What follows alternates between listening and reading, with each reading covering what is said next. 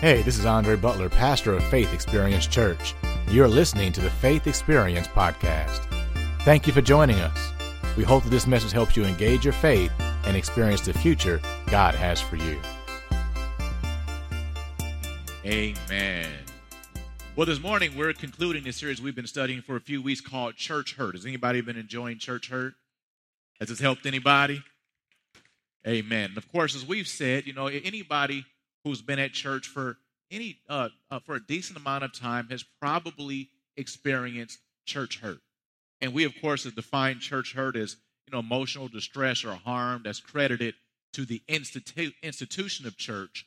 We know ultimately church hurt is really the result of being hurt by church people or church leadership.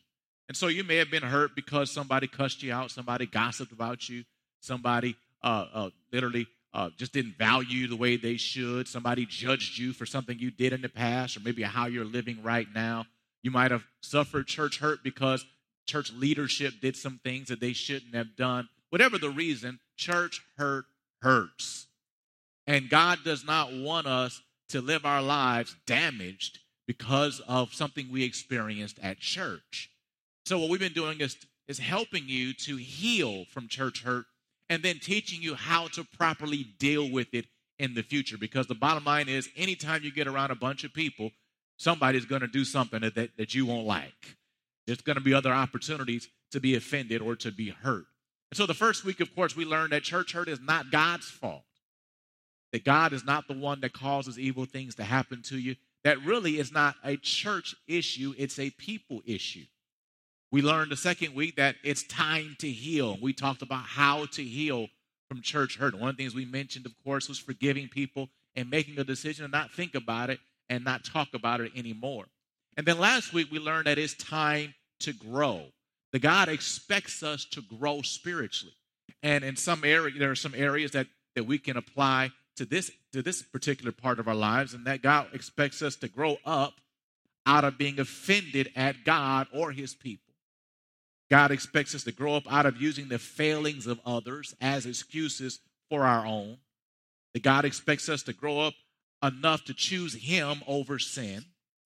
And that God expects us to grow up to the place where we're no, we no longer bail on Him when things happen that we don't understand or agree with or are simply eh, eh, unpopular. And so when it's all said and done, we learn that it's time to grow past what happened and just simply be who God wants us to be and live the future that God wants us to live. Today, I want to go a little farther and just address the fact that often when people are dealing with church hurt, uh, they're reluctant to re engage with church.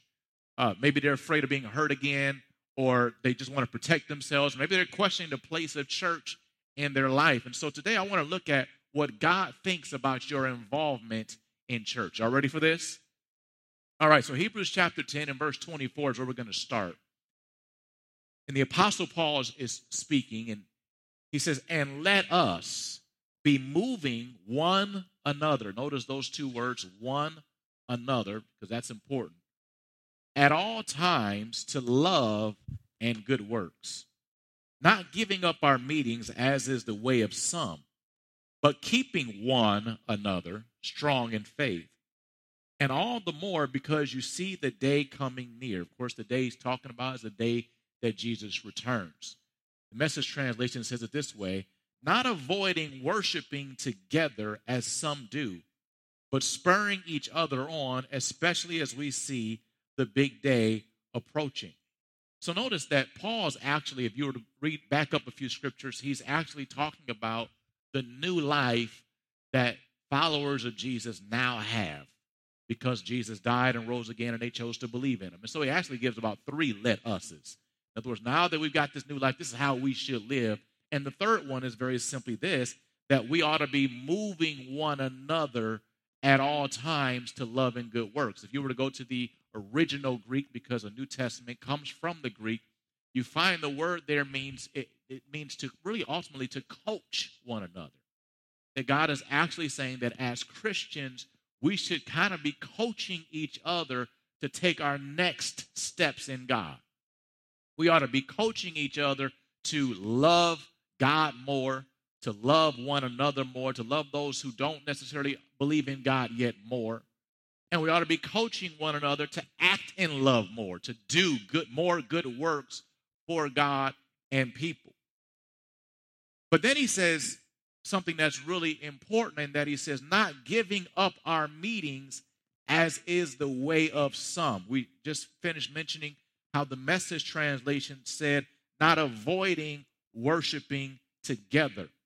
The New Living Translation says, not neglecting our meeting together. And of course, the meeting here that he's talking about is a Christian meeting for worship, is what we call church. It's what happens on a Sunday morning, it's what happens in small groups when we come together to worship God and to hear from God. And so Paul is saying that a key to us coaching each other is that you're there when we come together. That it's hard to coach your brother or your sister if you're not there. You know, my wife is a basketball coach, and so she actually is coaching two AAU teams right now. My youngest daughter's 10 year old team, and then my oldest daughter, uh, basically 16 year old team. So yesterday she coached six games. She was wiped out. But you know, she wouldn't be much of a coach if when it was time for practice, she never showed up. She couldn't help her team get better.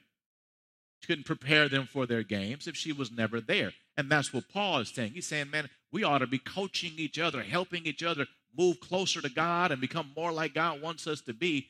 But you can't do that if you're skipping the times when we're supposed to come together.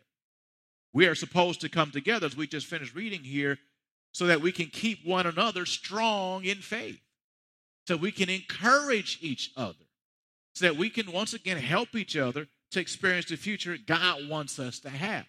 And I hear somebody hearing this and saying, well, you know, I'm kind of doing fine without church. You know, maybe you used to go and now you don't go anymore, and you're looking at your life and saying, I'm, I'm all right. And I, honestly, I think that well, one of the things we can learn from is one of the commercials that's been on television a lot in the last couple of weeks, and it's these I'm okay commercials. So, for example, there's this guy and he's in the hospital He's about to have surgery. His wife's sitting next to him, and a nurse is standing there, and he says, "Oh, what do you know about Doctor So and So? Is he is he good?" And the nurse says, "Well, he's okay." He's like, "Okay." And then the doctor comes walking in and say, "Guess who's been reinstated?" And he says, "You're nervous?" And he's like, "Yeah." And he said, "Yeah, me too, but we'll figure it out." I mean, no, that's not good enough. There's a lot of, they have a number of commercials like that. I, have been laughing at them. And that's kind of what it's like when you know, I'm, I'm a Christian, but I'm, I'm, I'm doing all right without church. That ain't good enough. What you're living right now is not good enough. You might be surviving, you might make it through the surgery, but you just might not. God's saying that's not my plan for you. And Paul was letting us know that this was an issue even then, that there were people in that time who, for whatever reason, thought that you could be a Christian and yet skip church not be a part of the church when it met on, on, on you know, Sundays and, and in small groups. And he was telling them, this is God's perspective. You're wrong. You are 100% wrong. You cannot get and you cannot do everything God wants you to do when you're not there when God's people come together. That's what the Bible teaches. Of course, uh, Ecclesiastes chapter 4 kind of continues to, to show us how important it is that we come together it says, Two people are better off than one, for they can help each other succeed. If one person falls, the other can reach out and help. But someone who falls alone is in real trouble. Likewise, two people lying close together can keep each other warm. But how can one be warm alone? A person standing alone can be attacked and defeated, but two can stand back to back and conquer. And three are even better, for a triple braided cord is not easily broken. What was he telling us here? You know, you can't do life alone and have success. At some point, you're going to need to have a real, authentic relationship with other people who happen to believe in God. Because there's going to be moments where you're going to need to be rescued. And there's going to be moments where you're going to need somebody to step in and, and actually support you during a tough time. And there's going to be moments where you're going to need somebody to protect you from some things that may be coming against you. And you want to have great reward in your life. And all of that, you don't get any of that if you decide to separate yourself from God's people. You don't get that. You don't get the full results of it. You get an okay life instead of the life God wants you to have. What are you saying, Pastor? You need church. Just like your body needs air to breathe, your spirit needs community. You need it. In this day and age, in particular, if you are not connected to a church, you'll find that you will be going backwards in your relationship with God. You might think you're okay, but you'll find out where you are when things get rough.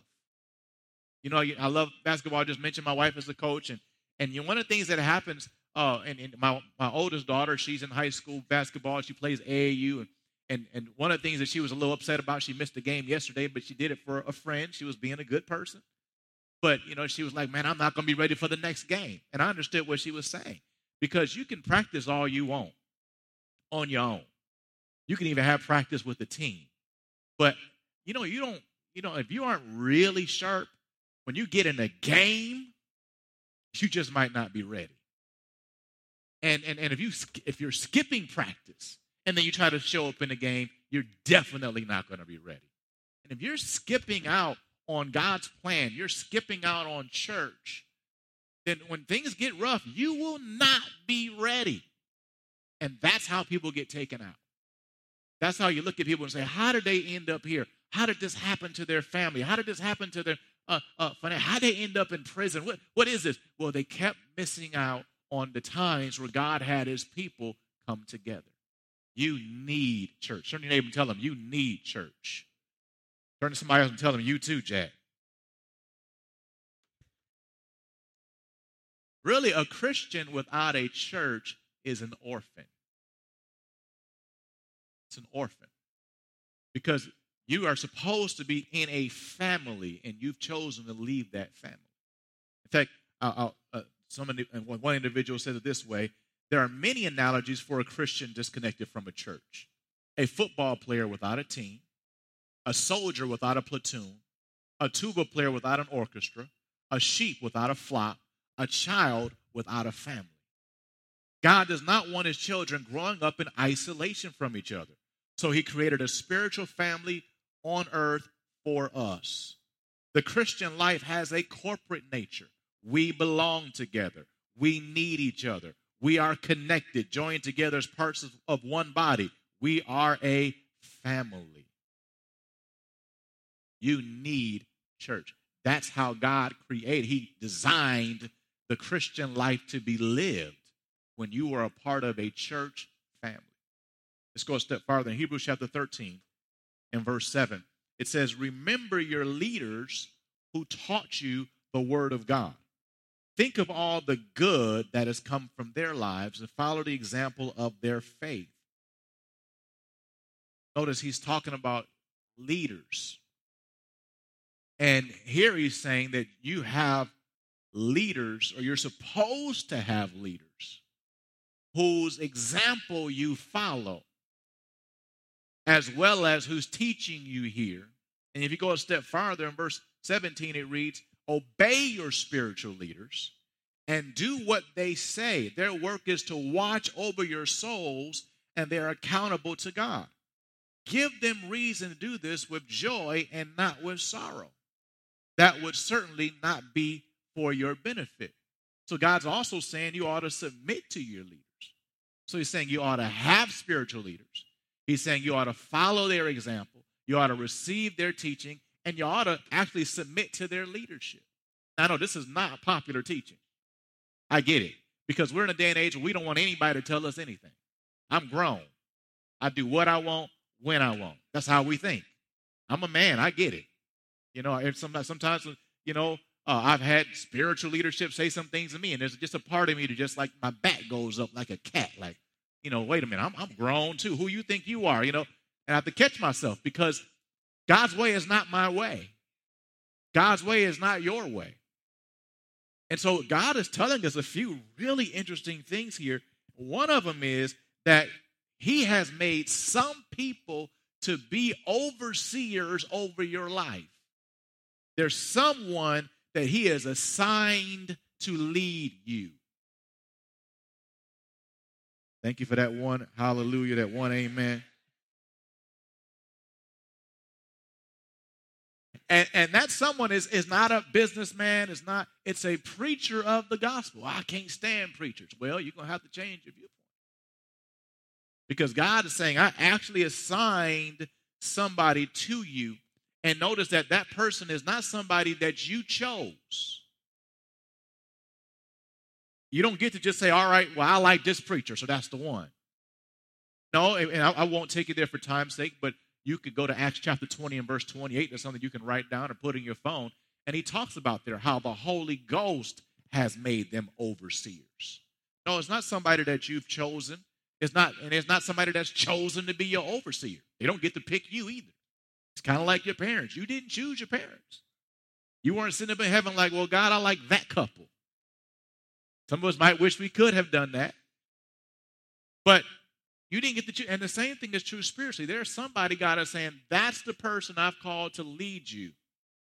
That's the person that's supposed to be your, your spiritual leader. And of course, if you look at a number of translations, they use the term pastoral leaders. Because many times the person that God has called to lead you is a pastor of a church.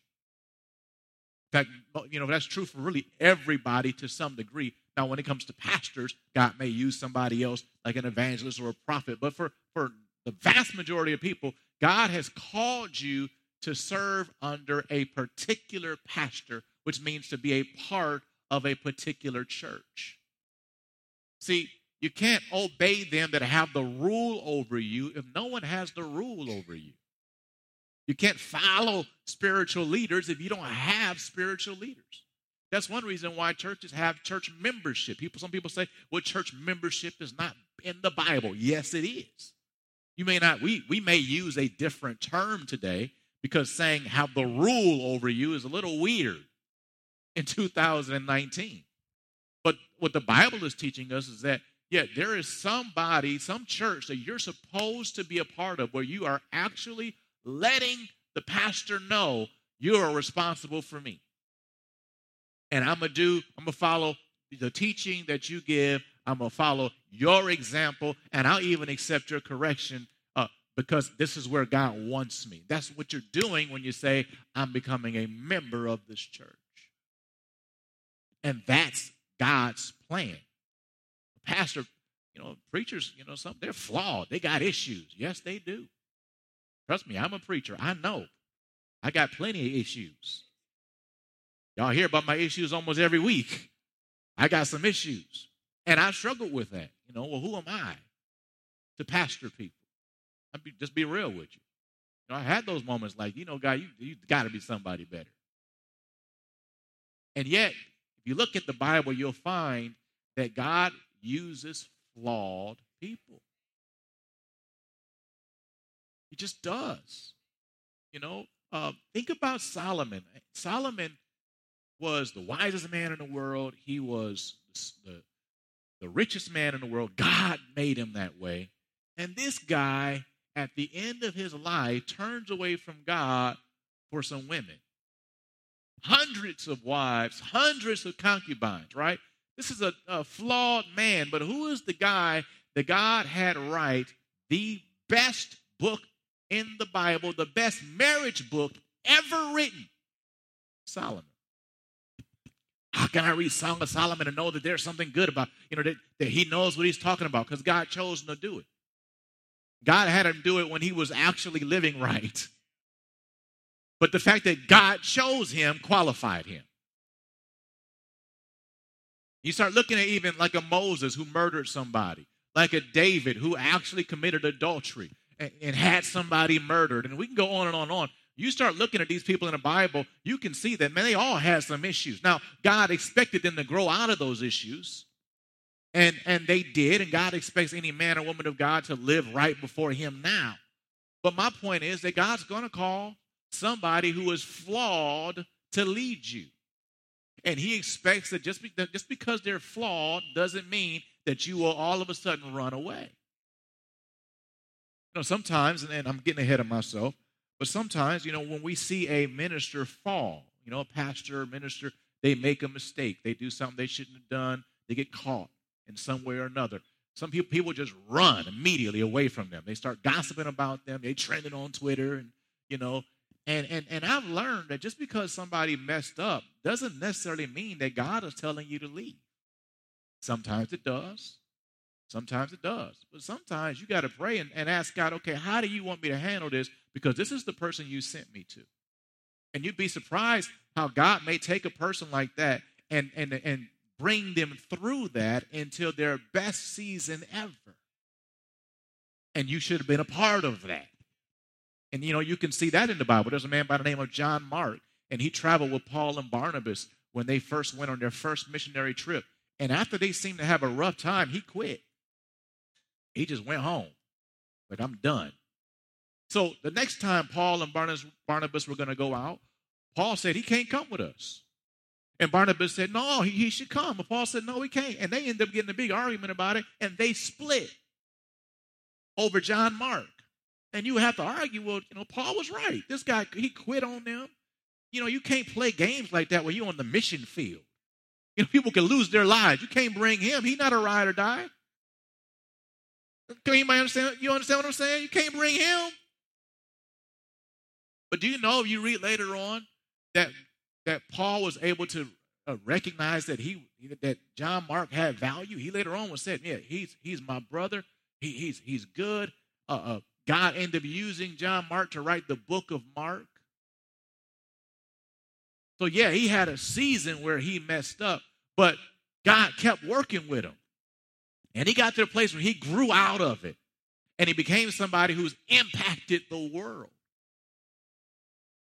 So I don't know how I got all off on that. Y'all, y'all listening too good. But point is, God will have you follow a flawed leader. And, and, and he is serious about this issue of being with and under the leadership he's called you to.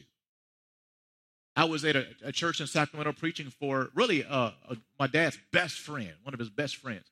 And he and his wife were talking, and they had uh, something happen in their city where there were two guys that they knew, and they both had the same cancer hit them at the same time.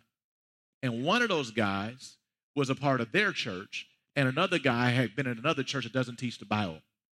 And so the guy who was a part of their church survived. He lived. He was able to live his life. The other guy died. And they both said something. I never forgot it. They said, Where you go to church is a matter of life and death. And when they said it, it clicked with me. I said, Man, I'm going to use that rest of my life because it's true. You, when you're where God wants you to be, you kind of under the, the spout where the glory comes out. You know, it's like you're in the shower, you're under the, the shower head. God can do some things in your life when you're not. The water's still running but you're dry and you don't see the results that you want to see. And the fact of the matter is, sometimes God will give the answers that you need to your leadership and not to you. Because you're supposed to be among your leadership and hear it from them. So if God, you know, you're saying, God, I don't know what to do. I don't know how to deal with this. I don't know, on, on, on. And, and, and, and, and, you know, you don't hear much, you go to church, and then the preacher says exactly what you're looking for. Oh, okay, I got it, God. But you don't go to church, and you still you still wondering two months later. Well, God told you already that you're supposed to be a part of this church family. That's supposed to be your pastor. And so, you know, when you obey, you get what you you get the blessing. See, when it's all said and done, your healing might be in your pastor's mouth. Your wisdom might be in their mouth. Your, your, your financial harvest might be in their mouth. What you need might be in the mouth of the person God has called to lead you. And when you're connected, you can get what you need. But when you disconnect yourself for any reason, you're cutting yourself off from everything that God wants to do in your life, from having everything He wants to do in your life. Now, sometimes what we call church hurt isn't church hurt, it's that we don't like being corrected. Thank you for the amens I already had. Kind of put them in my back pocket. Once again, as an adult, you don't want people telling you when you're wrong. But the Bible teaches that pastors and spiritual leaders are supposed to tell people when they're missing. In fact, the Bible says that one of the reasons why we have it these scriptures is for correction. There are going to be times where you're on the wrong road. You're going the wrong way. And and and, and we used this example a couple of weeks ago. You, you ought to have leaders in your life putting up a sign saying road out. You keep going, you're going off the cliff, man. Cliff, you can't, you can't keep doing this. You got to make an adjustment. And, and so, you know, there are instructions that are given to leaders about how to do this. Paul told Timothy, he said, rebuke not an elder. Don't rebuke an elder and treat him as a father. Do the same thing with your brothers, do the same thing with your sisters. In other words, no leader should be barking at you and telling you off. But at the same time, they should tell you when you're missing it. And when you miss it, they ought to, they ought to, you know, there's there's consequences to that, then, then there ought to be consequences. And that's that's Bible. Is to protect you. But sometimes what happens with people is that when the, the, the pastor has to let them know, hey, this, that's not cool, then they have church hurt and then they run from church. Well, that correction might actually take their life to the next level. Thank you for those two or three amens. I, I, I saw yesterday, I was on, on Facebook, and um, I know for the younger folk, you're like, what's Facebook? I don't know what that is. I don't use Facebook. Snapchat, Instagram. But I was on Facebook, and I was bored. You know, I don't remember what I was doing. I think I had, I had preached yesterday morning at Cass Tech.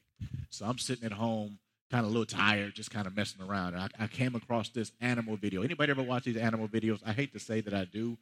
I don't watch the kitten ones. I watch the ones where animals kill other animals. I just like a lion eats somebody. I just I'm fascinated. Anyway, y'all got to pray for me. So, so here's a, there's, there's this deer, right?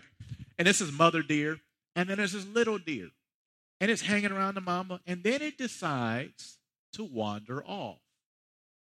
So, you know, it leaves mama and it's going everywhere and it's messing around and, you know, way over here like a dummy. And here comes this python, you know, and it's coming after the deer. And I'm like, oh, man, you want to yell at the deer. Go home. Get back to mama. He's just sitting there eating. Python grabs him, kills him, wraps himself around him. Then a lion comes along, sees the python, what he what he grabbed, and takes it from the python. They have a fight, and the lion actually eats the deer. All that happened because the deer left mama. This is what happens to people, Christians, all the time.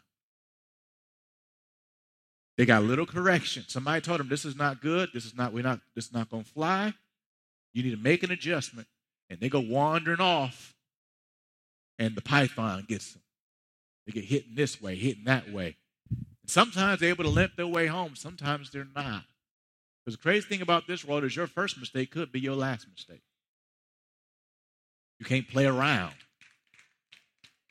So God says, Hey, I've given you some spiritual leaders. You need to connect yourself there and you need to stay there. There's another scripture that comes to mind in James chapter 5 where the Bible talks about, Is there any sick among you? Then he says, Call for the elders of the church and they'll anoint you and pray for you, and you'll be healed in Jesus' name. You can't call for the elders of your church if you aren't a member of a church. Right? The members of FX Church, they can call us, and I'm, I'm there. I'm there. I'm, I'm doing counseling right now. I'm doing some other things. If Something happens, we're trying, we're showing up for you. But if we just get a call from some, anybody, we don't always show up. We can't because we got to take care of our members. They're my responsibility. They're our responsibility. As we read earlier, I'm going to answer to God about y'all. Not going to answer to God about somebody that said, Well, I came a few times. Not necessarily.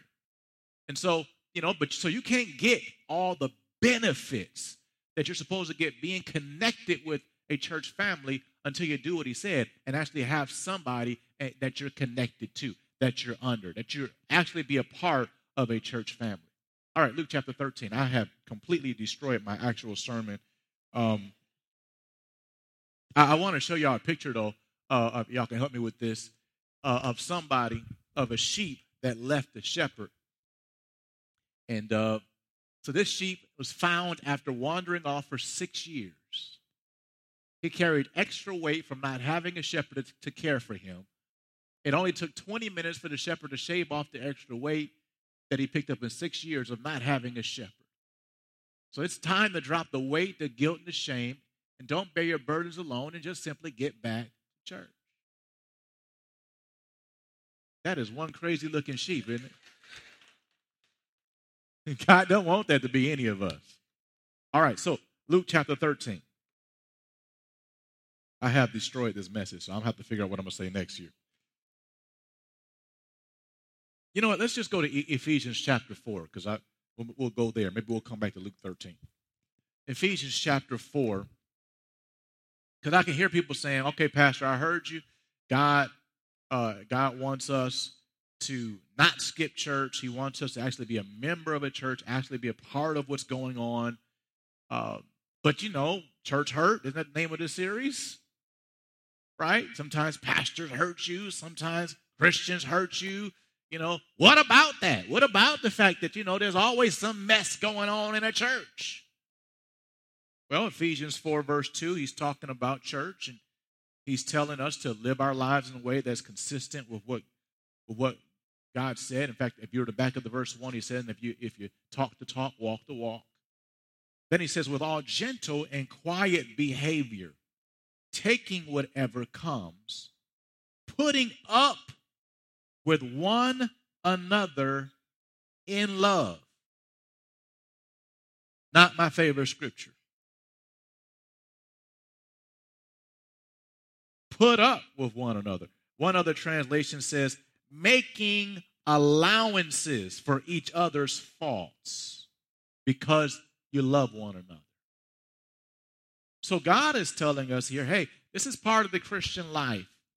There are going to be times where other Christians are going to get on your nerves, your last nerve. There are going to be times when somebody says something they shouldn't say in a way they shouldn't say it. Somebody does something they shouldn't do and they way in a way they shouldn't do it. The bottom line is there will always be the opportunity for church hurt because churches are full of people. And people mess up.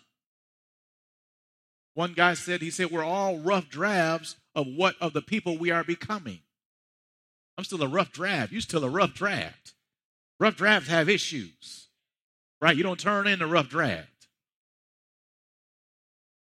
Church is messy.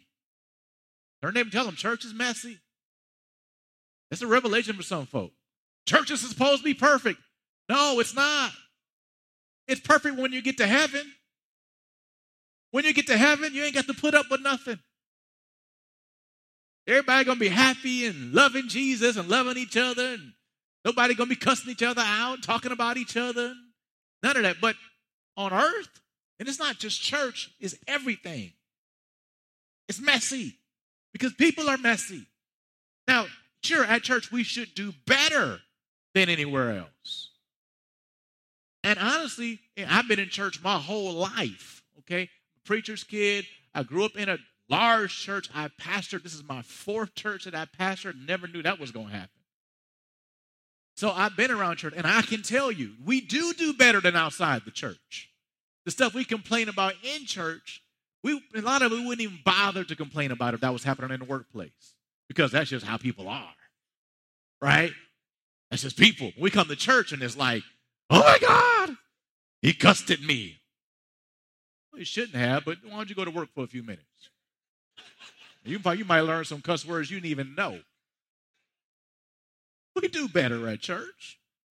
But the bottom line is church is messy. And so God is saying here that you need to learn to put up with each other in love. What does that mean? In love. That means that I, I don't cuss you out because you cuss me out. I don't get revenge because of what you did. In fact, First Peter chapter 3 and verse 8 reads, Finally, all of you should be of one mind.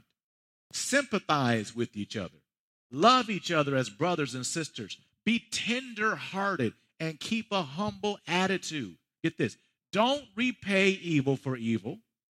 Don't retaliate with insults when people insult you. Instead, pay them back with the blessing. That is what God has called you to do, and He will grant you His blessing. For the scriptures say, if you want to enjoy life and see many happy days, keep your tongue from speaking, from speaking evil and your lips from telling lies. Notice how this ends. Turn away from evil and do good. Search for peace and work to maintain it. We actually saw that in Ephesians 4, where he said, Take care to keep the harmony of the Spirit and the yoke of peace. God's goal is that even when somebody does you wrong, that you do what it takes for there to be peace. In fact, the Bible says in Romans chapter 12, as much as lieth in you, as much as you can t- control, be at peace with all men. God's saying there's a harmony that's supposed to be among God's people. There's a harmony that's supposed to be in a church. And so, what I want you to do is that even when somebody does you wrong, make sure that you love, you forgive, you still give. You, you act like Jesus so that you can still keep that peace in the church. Now, does that mean not deal with it? No, we're going to talk about that in a moment. But notice the goal, though, is that I don't add to the mess. The goal is I try to find a way to, to work this out because we want to have peace. Because when we're at peace, then we can we can you know we can our lives can be what God wants it to be, and we can have the kind of impact we're supposed to have as a church. So God knows that there will be times when we'll get on each other's nerves. You know, He knows that. He, you know, it's like when you're on on the internet and you know you're trying to read an article and then something pop up pops up. Anybody hate pop ups? Man, it gets on my nerves. There's some websites that they, they're so bad, I'm like, I'll never go back. Right? Just like, I'll just find another way. I'm trying to read an article and something pop up. Buy this for $5. No. Click. Do you want to subscribe to this newspaper? No. Click. Why would I do that? And that's what happens. You'll be trying to live your life, and here's a pop up. Some knucklehead talking about you at church. Here's a pop up. Your pastor had a bad day and said something away that he probably shouldn't have. And maybe they'll come back later and say, My fault. Maybe they'll forget. Pop up. Here's a pop up. On the way to church, you and your wife get into a fight. Y'all laughing because y'all been there. It's always pop ups. What do I do? Do I just sit there and read it and click on it? Or do I hit the X in the corner and close it out? You hit the X, and that's what God's saying. When stuff pops up, you hit the X. You find a way to just kind of, if you got to walk away for a moment, get yourself together and come back and give the God response. Just forgive, give people the benefit of the doubt, just kind of put up with this just the way they are right now. They're still developing and keep on living your life. That's what God's saying. Once again, get ultimately though, get from this that God knows that this is going to happen, and He does not view those moments where people do you wrong as an excuse to run away from his people or him. Instead of saying, hey, when they do you wrong, run away. He says, when they do you wrong, put up with it. Keep the harmony that you're supposed to have. Make sure you, you, you, you have peace there. But he doesn't say run away. He doesn't say run away and say, oh, those church people are hypocrites oh, you know, church, church, you know, he, he's like, no, you put up with it in love, which means you can do it. It also means that God believes, get this, that you're better off in a church where somebody might hurt you from time to time than out of church. I don't agree with that. You're not God. He knows better. And once again, it's not his goal for you to be hurt. His goal is for you to come to church and, and rescue when you need it, have support when you need it, and get reward together with everybody, and get God's message when you need it, and, and experience the presence of God and all the great things that happen. But he knows that there is someone called the enemy, Satan. And sometimes he seems to slither his way in the church and he seems to influence people into saying and doing things they shouldn't do. And he's letting you know, don't let Satan win. His whole goal in attacking you through church people or a church is to get you away from God don't give him the satisfaction. Don't give him the satisfaction of getting away from God's plan either, which is you being a part of a church family. So, I want to give you some rules for church life based on what we just said. And I'm just going to give these to you and then we'll, I'll be done.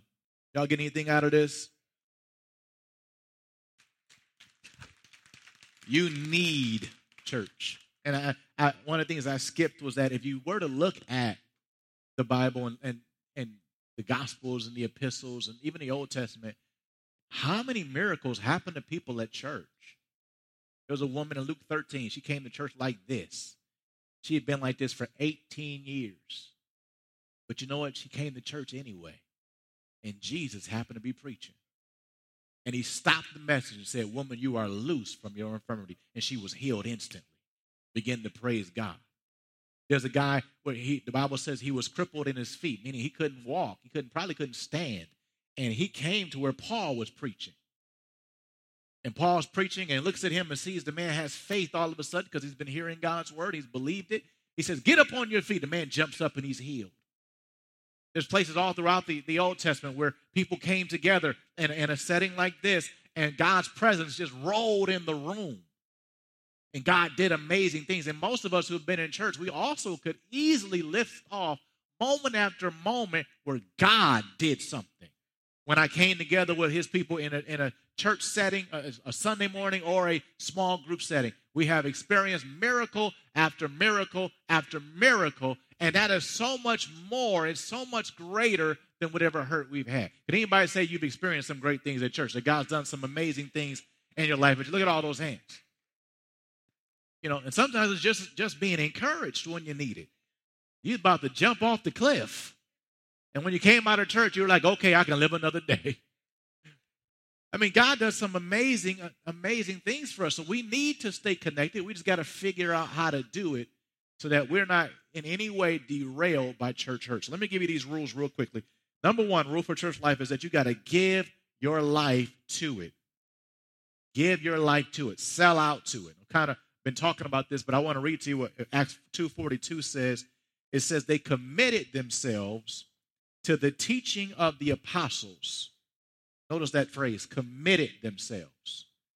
The life together, what's that? Christianity. He says a life what? Together. The common meal and the prayers. And in Acts 5.42, it says, every day they were in the temple and homes, teaching and preaching Christ Jesus, not letting up for a minute. And so God is showing us here that you know you gotta you gotta sell out to it. You can't half do this and get the results. I, I like what uh, Craig Groeschel said. He says when when you are planted, the church is not a destination. It's part of your identity and who you are. And that really is what you should be. That's that should be true of your life. Number two, believe the best of people. Believe the best of people. 1 Corinthians 13, 7 tells us love, we learned that we ought to put up with people in love. Well, love bears up under anything and everything that comes. Get this, is ever ready to believe the best of every person. Love gives people the benefit of the doubt. Love doesn't assume that you did this for all awful, evil reasons. Love assumes that this is not really what you meant. You must have had a bad day. That, you know, love believes the best, even though it may not even be true. Love gives people the benefit of the doubt. And you know what? We always want the benefit of the doubt. We look at our actions through intentions. We look at other people's actions through results. We ought to learn to look at other people's intentions as well and at least believe the best of those people. So you've got to remember, as we said earlier, we're all rough drafts of the people we are becoming. And so when people, you know, say things, do things, maybe you need to just kind of take a step back and just say, I'm, you know what, I'm, a, I'm, a, I'm gonna give them a pass there. I don't think that's really what they're trying to do. Believe the best of people. Number three, don't be touchy.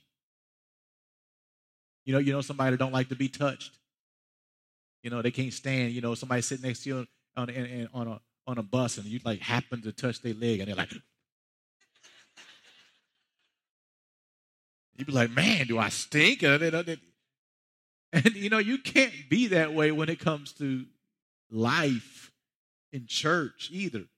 First Corinthians 13, once again, talking about love, says it's not conceited, arrogant, inflated with pride, is not rude and unmannerly, does not act unbecomingly. Love, God's love in us, does not insist on his own right or his own way, for it's not self seeking, it's all good stuff.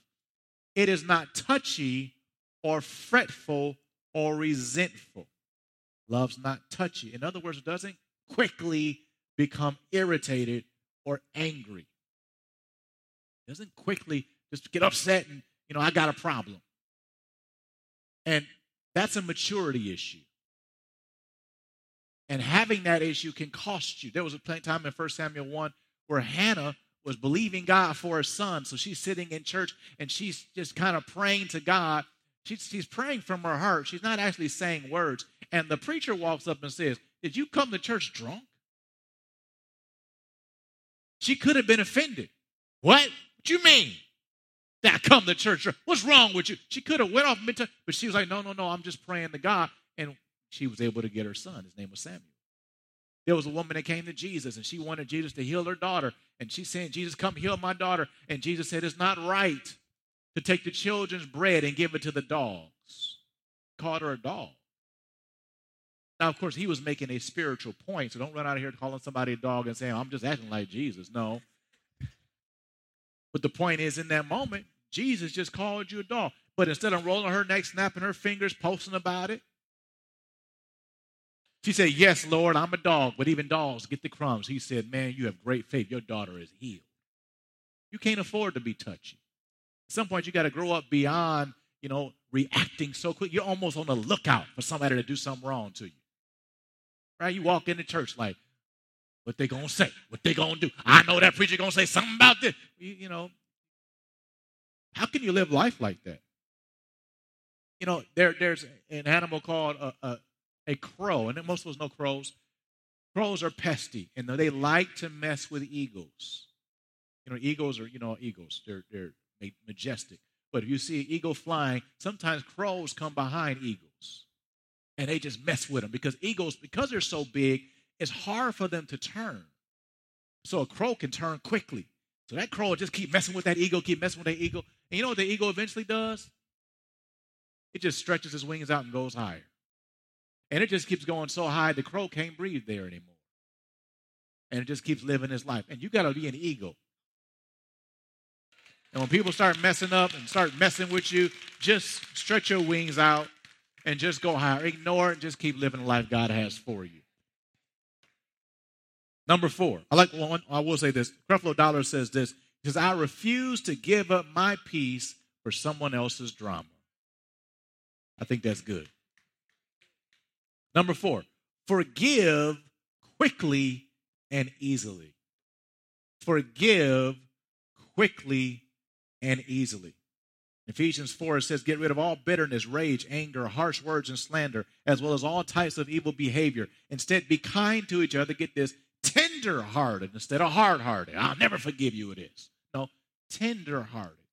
Forgiving one another, just as God, through Christ, has forgiven you. There's multiple cases where Jesus was asked, How many times do I forgive my brother for the same thing? You know, and Paul, Paul excuse me, Peter actually said, you know, seven times. And then Jesus said, till 70 times seven. And he wasn't saying count to 490, and on the 491st, you have a right. What's that? What's that movie where everybody gets to kill everybody after midnight? You know, yes, the purge. He's not telling you have a right to a purge after number 491. His idea is no matter what they do, you ought to forgive them every single time. Doesn't mean there aren't consequences, there are actions, but you can't carry that stuff in your heart. Forgive them. Forgive them even if they don't ask for it. Number five, and this one is very important speak up when you've been wrong. Speak up when you've been wrong. The Bible says if another believer sins against you, go privately and point out the offense. If the other person listens and confesses it, you have won that person back. But if you are unsuccessful, take one or two others with you and go back again, so that everything you say may be confirmed by two or three witnesses. If the person still refuses to listen, take your case to the church. Then, if he or she won't accept the church's decision, treat the person as a pagan or a corrupt tax collector.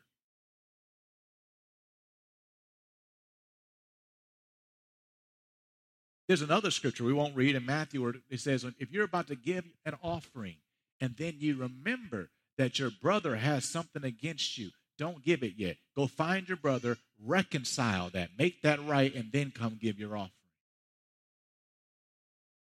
What, what, what, what's he trying to tell us here? God does not like unresolved issues between his people. And part of the reason we have church hurt is because we've never actually addressed it. People are mad at you, or you're mad at people and they don't know. I had a case like this.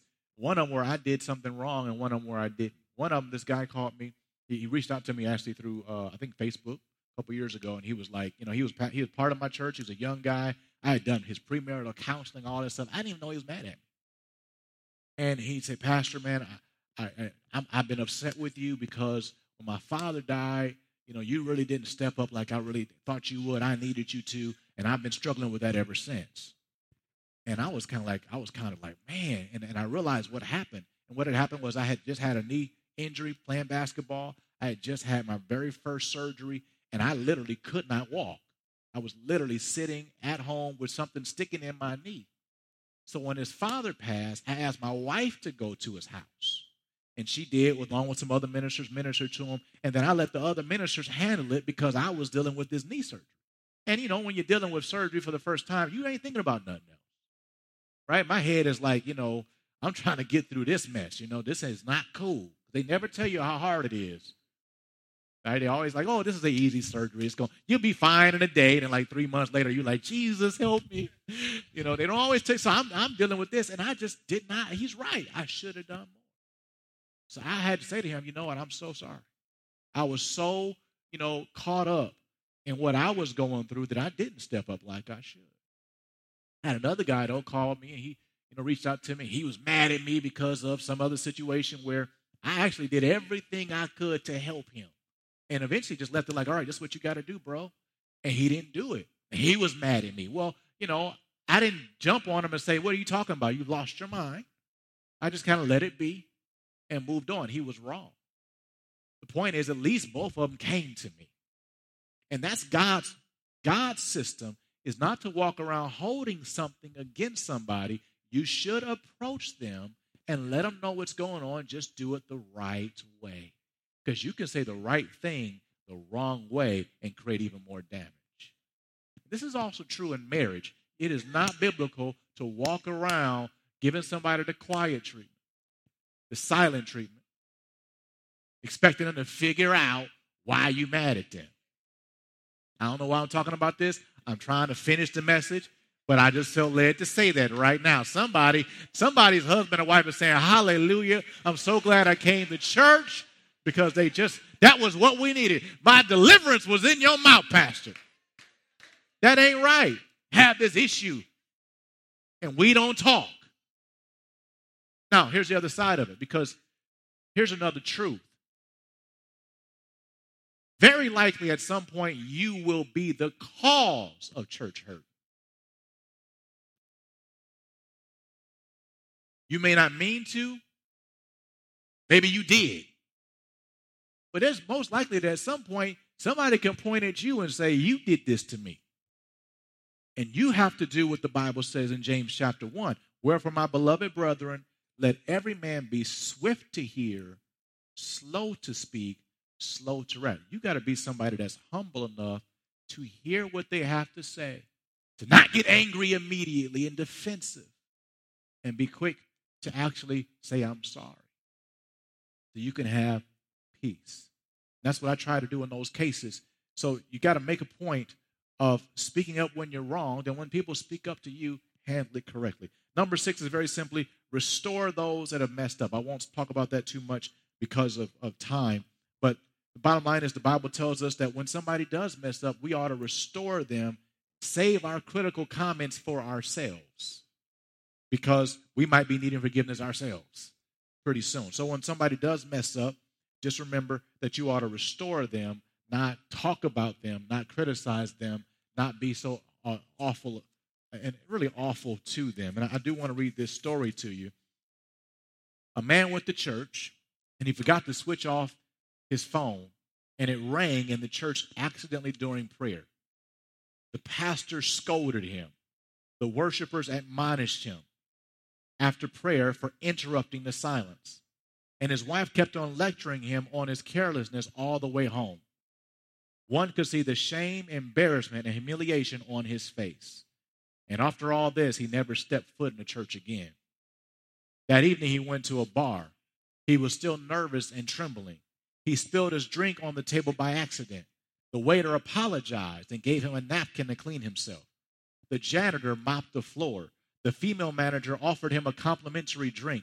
She also gave him a huge hug and a peck, saying, Don't worry, man, who doesn't make mistakes? He has not stopped going to that bar since then. Sometimes our attitude as believers drives souls to hell. You can make a difference by how you treat people, especially when they make mistakes. I ain't got to say nothing else about that point.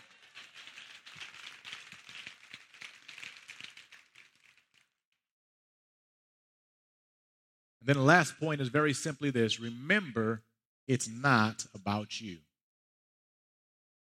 I won't read the scripture to you, but Luke 15 talks about how Jesus left the 99 sheep to find the one that was lost. And in 2 Corinthians chapter 11, Paul talks about everything he went through for God. He talks about the fact that he had been beaten with 39 stripes five times, beaten with rods three times, shipwrecked three times, stoned one time. He faced all kinds of dangers, all because he was trying to reach people far from God. And when it's all said and done, I like what Christine Kane said. This is a question we got to ask ourselves. Are you willing to give up your victimhood status?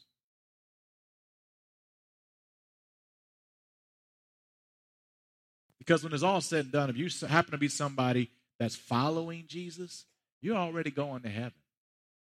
But how many of these people out here are not? How many of these people need you to be connected with a platoon, a church family, so that together you can reach them? Because the number one purpose of church and of this church is to reach people who are far from God. We're here to go reach that woman who was caught in adultery. We're here to go reach that guy who's possessed with demons. We're here to, to catch them, to help the Mary Magdalenes and to, to help the prodigal sons. We, as a church, not the pastor, not an organization, we, as a people, are here to reach people who are far from God and help them experience the future God has for them. So, as long as hell is a real place, our priority can't just be our comfort or our feelings. Our priority has to be reaching them. At some point, we got to grow up to the place where even if we are like Paul and I'm beaten and I'm whipped and I'm stoned, I'm going to stand back up again and I'm going to do everything God told me to do because I got family members, I got friends, I got loved ones who I do not want to go to hell. I got to help them go to heaven. So when it's all said and done, we need to make room for church in our lives. We need to become a part of our church family we need to be involved every time we come together in a setting like this or in a small group because that's church as well. And we make room for God. God can do some great things through and for us. Thank you for tuning in to another Faith Experience podcast. Remember, God has a future for you.